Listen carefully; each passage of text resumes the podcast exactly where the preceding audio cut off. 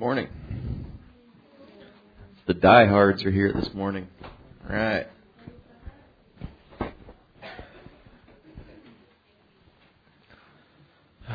So I propose that we set up a little expedition to go to Arendelle and find Elsa and see if she can reverse the eternal winter. Because you know, well, she said she didn't know how, but eventually she figured out that it was love. So love let her control the fear. So maybe, maybe we should go preach the gospel to Elsa. Uh, perfect love casts out fear and all that, and we can have spring. Oh, I am willing to try because I am so over winter. So we've had enough winter to last two lifetimes. So, all right, Jesus, we thank you for your word, uh, for your goodness to us. I thank you for meeting with us in this place, and, uh, time after time after time. God, and how you have blessed us and drawn us to yourself. And God, we just pray that uh, today you would minister your word as only you can. God, that, that your anointing would, would do as only it could do. God, that you would speak and accomplish exactly what you want. In the name of Jesus we pray. Amen and amen. Go with to Acts 11. I believe it's verse, I want to say 26. I'll know when I get there.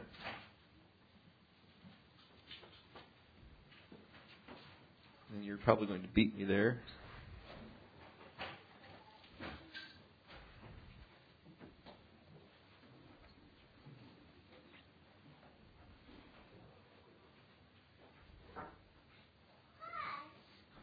Hi. So much fun sitting in front of Malachi back there. All right. So I normally like to read like big swaths of scripture and comment on them, but uh, uh, I'm just going to read this one verse here, uh, verse 26. Of course, it's kind of in the middle of something, but um, I'm still just going to stick with this verse. And when he had found him, he brought him to Antioch, and it came to pass that a whole year they assembled themselves with the church and taught much people. And the disciples were called Christians first in Antioch. And that's what I wanted to talk about a little bit is how they were called Christians there in Antioch. Um, because I was thinking about this verse because I was thinking about uh, identity and, and how we identify ourselves and what we identify with. So, um, your your sense of identity comes from the uh, your surroundings and your environment and the input that you get growing up. So, hopefully, uh, your uh, your family establishes in you a sense of identity that's positive uh, that's not um, you know overly um, overly uh, over the top, I suppose if I could say it that way. Um, we've we've all met those those people that uh, their their their parents dote on them and have convinced them that they are God's gift to the world. Um, but uh, um, but I was thinking about this yesterday because um, you know, what what if you have a negative experience growing up? For example, you know, you go to school, uh, and the input that you get is that you know that you're a loser, that you're weird, or or whatever. Um, so, say that happens to you from kindergarten through fifth grade or whatever. Uh, how is it that you know, or what it, what causes you to then, by the time you start sixth grade, you, now you're in junior high and you have this identity that that you uh, you see yourself as as being all of those those things that they've told you. It comes from having believed it. It comes from having accepted what what you are are told. Then, uh, and so and and that can happen with the good stuff too. You know, if uh, you know, if all of the input that you received growing up is that you've got more muscles than everybody else, or you're prettier than all the other girls, or you're smarter than everybody else, or better than everybody else, then you can you can end up now, now you're in junior high and you're you're you're better than everybody else. I uh, I will never forget uh, when I was I don't know, it's probably junior high ish, and uh, uh, I was at the pool. I know those of you who know me well shocked to know that I was ever actually went to a pool. But um, this kid pops up out of the water and is just being snarky with me, and uh, he was just young enough. Uh, there was enough of a gap in our ages that I really didn't know who he was, and uh, uh, I was like, like, well, who are you? And I was never forget. He's like, I'm Will Davis, and I'm better than you. I thought, what a great introduction. It's like I should use that. it's like, hi, I'm Greg Babsett Painting, and I'm better than you. But uh, you know, and it's funny because when I got a little older, uh, I didn't know Dennis until high school, and he he was actually pretty. You, you wouldn't know it to look at him, but he was quite scrappy. He got in a lot of fights and stuff like that in school. And uh, uh, he's like, you know, you should have just hit him in the face. He would have never seen it coming. And and then you could have said, you could have stood there and said, "Wow, do you feel better now, Will? I know I do." and I thought, dang, I wish I was that fast on my feet, but I'm not. It's like I'm great to have in, you know, two hours after an emergency. That's a good time to have me there. So it's like, like that's what I should have said. Dang it!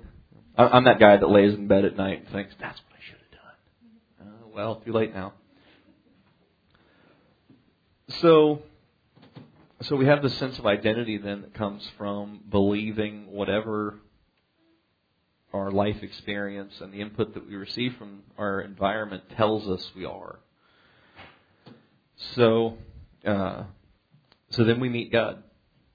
So then we meet Jesus, and and He has something to say about your identity as well. He has something to say about your value, because you can meet Jesus and either feel like you're a, a worthless worm of a human being, or that you have got it all together and you're you're, you're pretty pretty awesome already. Uh, I remember there used to be a car out in the parking lot all the time that said "Born Okay" the first time, and I always thought that was uh, you know foolish and hilarious. But uh, because of course the fool believes there's no God, but um, so so then Jesus pours out his his his love on you, and he woos you, and, and tells you how you know how he loves you, um, you know, in spite of, of who you are, because uh, uh, and, and you've all of course experienced this. It's like yes, you know you are a sinner. Yes, you have all this stuff, but but that's the old man, and I'm going to make you new. I'm going to come inside of you. I'm going to make you a new person, and uh, um, and then so that happens to us, and then we you know, we have this, if I could use the phrase, honeymoon phase where everything is right with the world, and the, the sky is extra blue, and the grass is extra green, or the snow is extra white, you know, whatever, and um, life is just wonderful. And then our and we have. Uh, um, and we have believed the thing that Jesus has said about us. So now our sense of identity has changed because we have accepted what he said about us. So so so we get rid of the whatever for good or for ill, whatever kind of identity we had before, we get rid of that identity to believe the thing that, that this identity that Jesus would give us. But then we reach the end of this kind of honeymoon phase, as it were, uh, and your flesh wants to rear its ugly head and reassert itself, and and now we have this identity crisis of oh, I thought I was a good person, I thought I was a Christian, and and all this stuff, and and you find out that uh, that uh, that your your flesh would really like to have things back the way they were, or would like to at least, um, you know, you know shake Jesus' hand for fixing the uh, the turmoil in your life, but uh, but you know now that we're everything's smooth sailing, I'd really like to you know like I'm ready to drive again. Um, and so we we we get into this this wrestling match with ourselves and and with with who we are.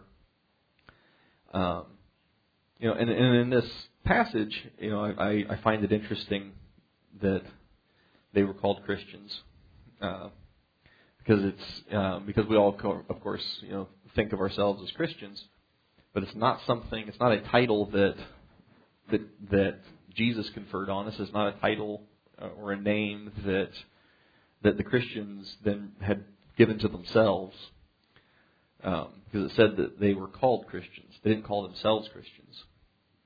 Um, and the when you when you break that word down, it, it means belonging to Jesus or in, in the party of Jesus.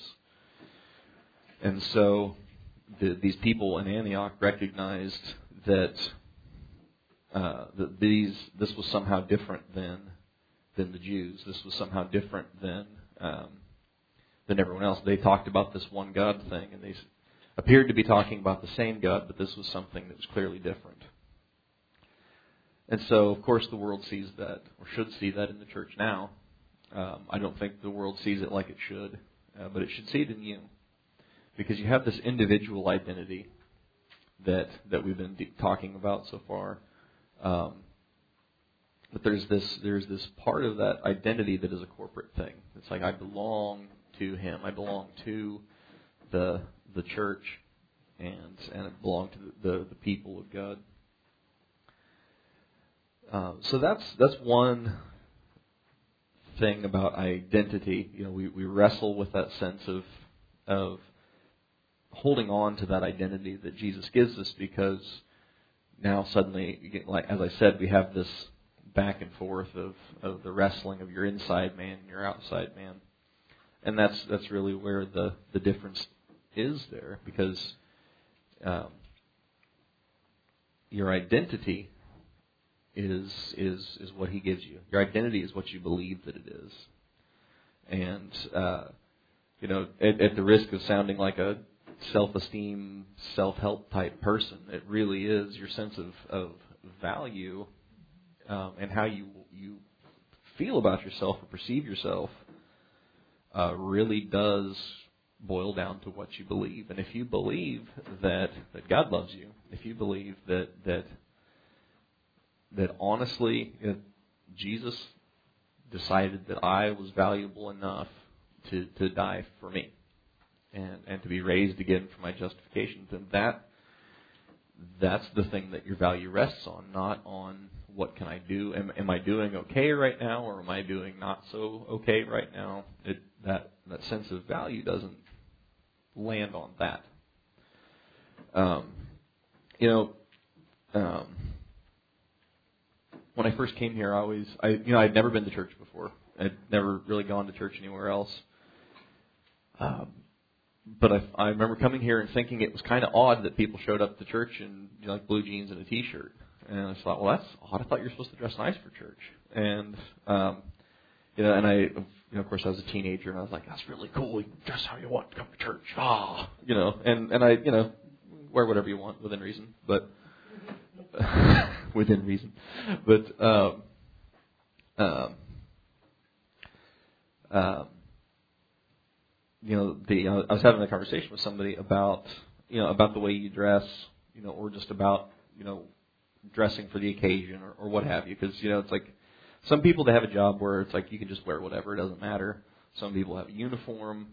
Some places where you work, you kind of have like a dress code. You know, it's like you know, if you work in an office, you know, you might have like blue jean Fridays or something, but the rest of the week they expect you to to dress nice and that kind of thing. You know, so I I have a job where it's kind of up to me what I want to wear, but it matters what I wear because of how I'm presenting myself. And so having this conversation is like, well, you know, the thing is about how you, you know, how you present yourself is um, a lot of that has to do with how you see yourself and with you know what kind of value you believe that you have and what your identity is. Um, you know, I, uh, um, you know, I, as you might have guessed from everything I've said so far, I had a pretty negative sense of my identity growing up, and uh, um, and to this day, like I, I'm still like shifting my thinking over as like um, uh, that that you know who I am is actually something to be proud of you know, because because God loved me and because it doesn't matter what other people think or say you know and so uh when we lived in Baldwin my parents gave us um they were doing some landscaping or whatever and so they were getting rid of this stone that said Collins on it and uh and so we put it in our front yard I've got some really great pictures of Zoe sitting on it and um and it's just adorable um the the professional movers that we hired when we moved to Ottawa quailed when I told them that we were taking that with us. They were like, "Oh, really?" Like, well, unless somebody else named Collins is buying this house, probably not going to want it. and actually, I it's still in my garage, but I do intend eventually to put it in my front yard somewhere, and then we'll probably move again. But, um, but but you know, I, there's the sense of well, you know, so um,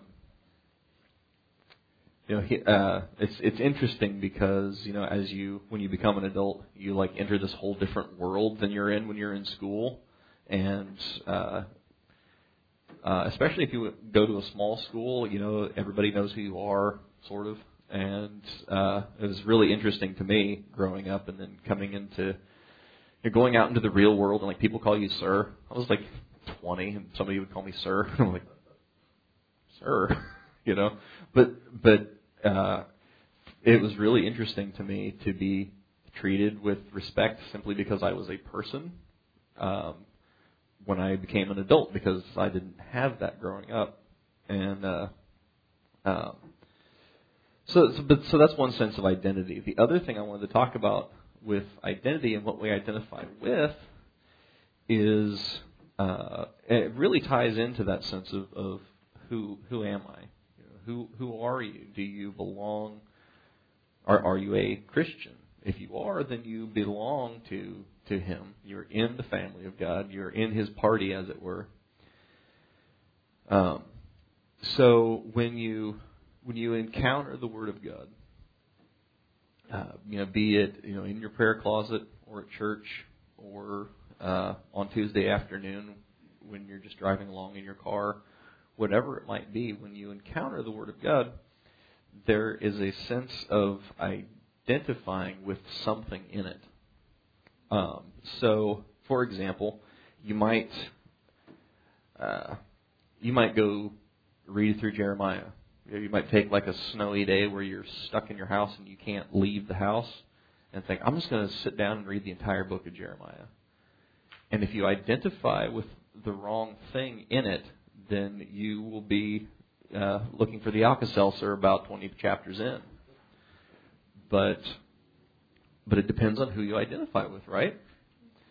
So um, so Paul talked about um, in in uh, in 1 Corinthians chapter 11. He talks about uh, the the Lord's Supper and uh, examining yourself uh, with the with the uh, with the, the, the word that's brought forth.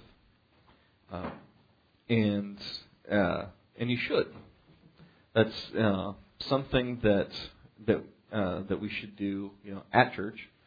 It's something that we should do at home as well, because uh, in in that most famous of chapters, Paul said that if we should judge ourselves, then we, we won't be judged. God doesn't have to to bring stuff to your attention if you see it yourself and fix it. Uh, if, if I could get my children to realize that when you eat, you sometimes get food on your face, and they if they would do something about it, I would not have to tell them. I keep hoping that someday they they will be self-aware enough to realize that people can see them, and because it just it, it bothers me. I'm like, but uh,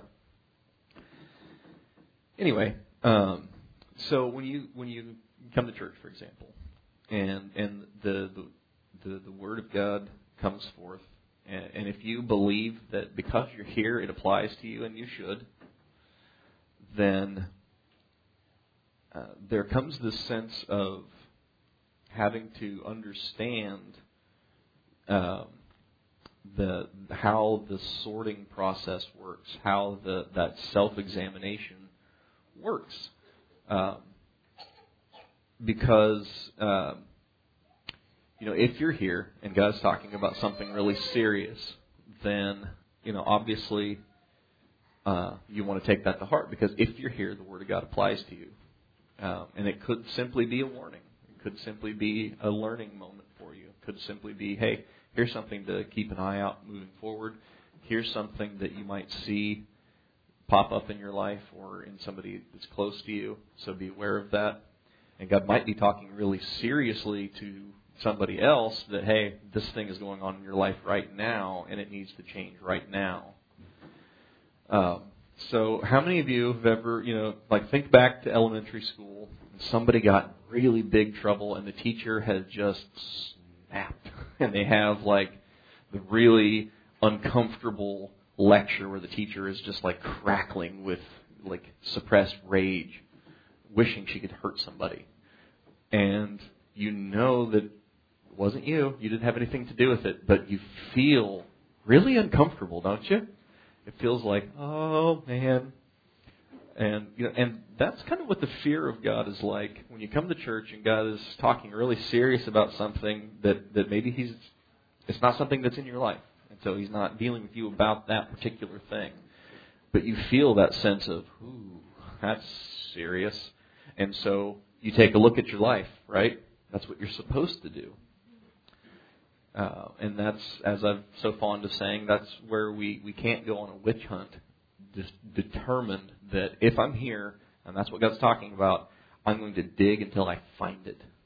Because um, when God is ready to deal with an issue in your life, if there's something that you don't see, and and He's uh, or that you're you're just kind of letting slide by, and um, if, if God is is saying now is the time we're going to deal with this, He will deal with it, and He will make you aware of it.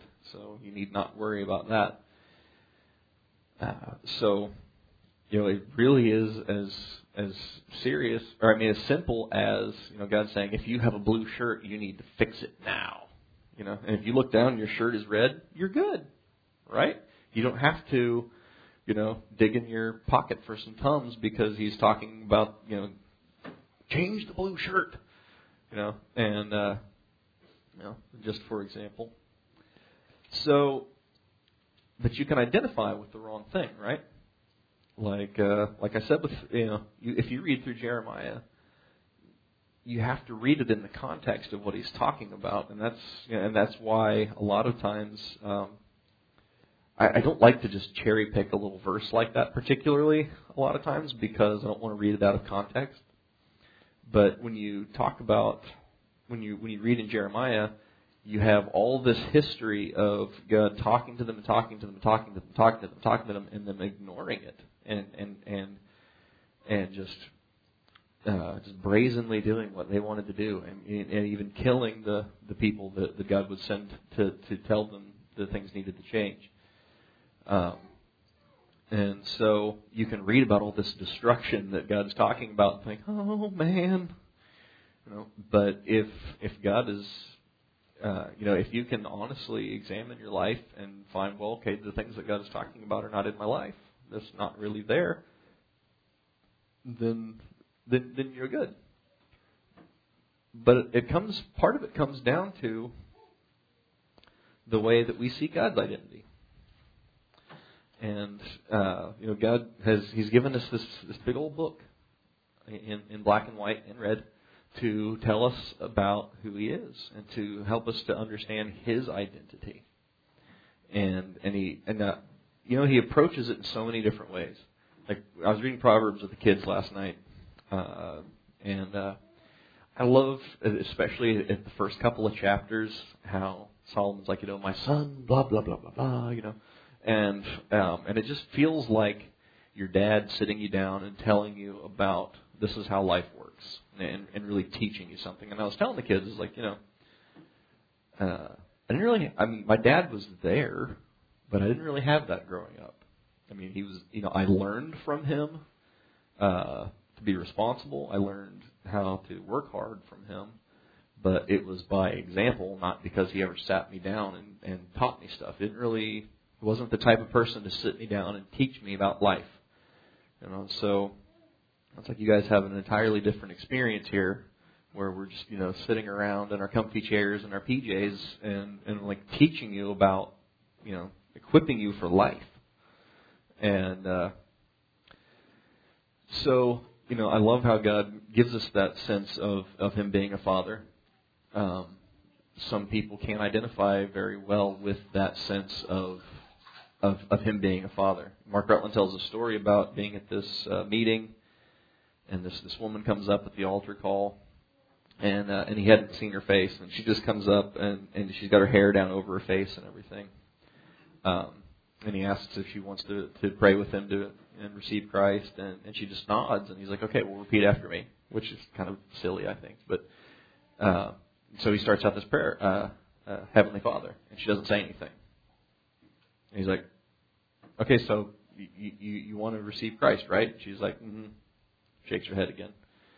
He's like, or nods her head. He's like, okay, Our Father which art in heaven.